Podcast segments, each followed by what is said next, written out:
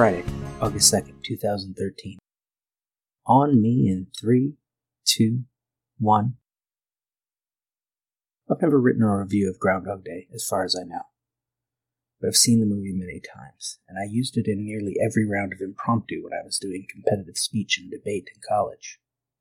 That last one, that's because you can use the movie to cover just about any theme.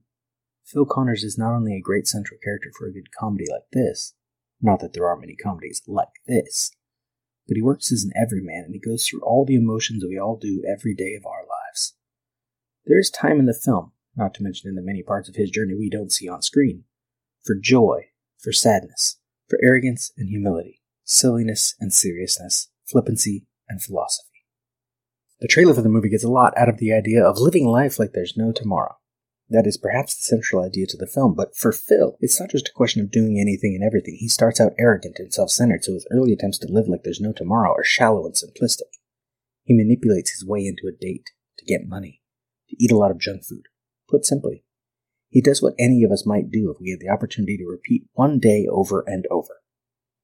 But there are consequences, not the least of which is boredom. There's a telling moment early on in the film when Phil asks Gus and Ralph, what would you do if you were stuck in one place and every day was exactly the same and nothing that you did mattered? Ralph's response. That about sums it up for me. Most of our lives are already repetitive, day in, day out. We work our day jobs and spend our nights watching television. Not all of us, certainly, but it seems the case that most of us simply cannot live life like there's no tomorrow. We've got responsibilities, school, work, family, friends.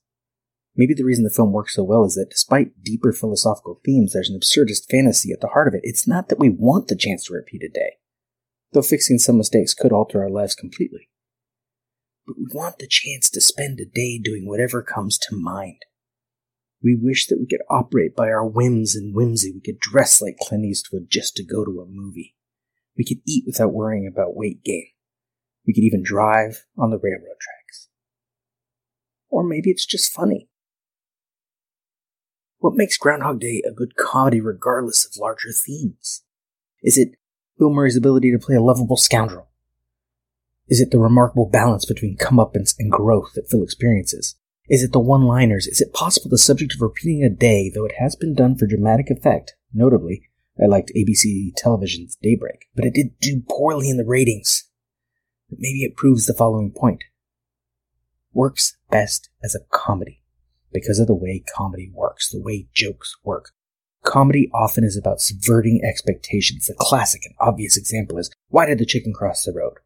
We want an answer that gives us insight into motivation and maybe even the human condition. Well, maybe not with the chicken specifically. But the classic response both subverts expectation and gives us just what we want. A real answer. The chicken did cross the road to get to the other side. Sure, we might want to go a few more steps up the list of causality, figure out why the chicken wanted to get to the other side, but comedy doesn't work that way. In an interview with The Weekly, Emmy winning comedy writer and producer Ben Karlin had this to say about the challenges of writing comedy. Quote, I think the challenges of writing comedy differ from person to person. For me, it's always a struggle to find something interesting to say, to find a unique point of view or a way of expressing something that hasn't been said before. Comedy is about subverting expectation, and audiences are so sophisticated. They have read and watched and experienced so much that the biggest trap you can fall into is writing something that has been done before, and often done better. Groundhog Day not only plays with the usual tropes and expectations of comedy, but presents us with a plot built entirely on repetition, not only doing what's been done before, but doing it again and again and again, providing us clear expectation and repetition, then subverting that repetition. Sure, it's a giant fantasy about living without consequences, and it's also about seeing just how crazy Phil Connors can be in that situation, just how much can he get away with. We live vicariously through Phil, and often the simplest comedy in the film comes from the subtle and not so subtle, Phil punching Ned Ryerson, for example, differences from day to day. Mostly, it's played broadly, but then deeper points get injected. For example, in the same scene that Phil has his table of desserts, Rita quotes a Sir Walter Scott poem to comment on his egocentrism. A little bit of depth to counterbalance and even augment the comedy. Or maybe it's just funny. Despite the repetitive structure, Groundhog Day still manages to have a pretty basic three act structure like most any other film out of Hollywood. Phil exploits his circumstances. He learns the failings of it, then he figures out the key might not be making the best of the situation, but making the best of himself. That's Groundhog Day put simply. But I don't want to just put it simply.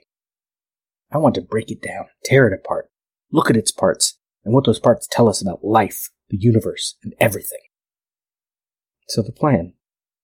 I will watch Groundhog Day every day and I will explore its aspects and research into its tangents. I will run the film into the ground and I hope build it right back up again. Like Phil Connors with his day in Punxsutawney, I will probably have some crazy ideas early on. I will probably get sick of the film after a while and watching it and writing about it will become a chore. But sometime later, maybe I can explore the film in such a way that I rebuild it, rebuild myself, and maybe help my readers, whoever they may end up being, to rebuild themselves with a better grasp of, dare I say it, the human condition. Or maybe it will just be funny. Anyway, welcome to the Groundhog Day Project. Don't forget your booties, because it's cold out there. Whoa,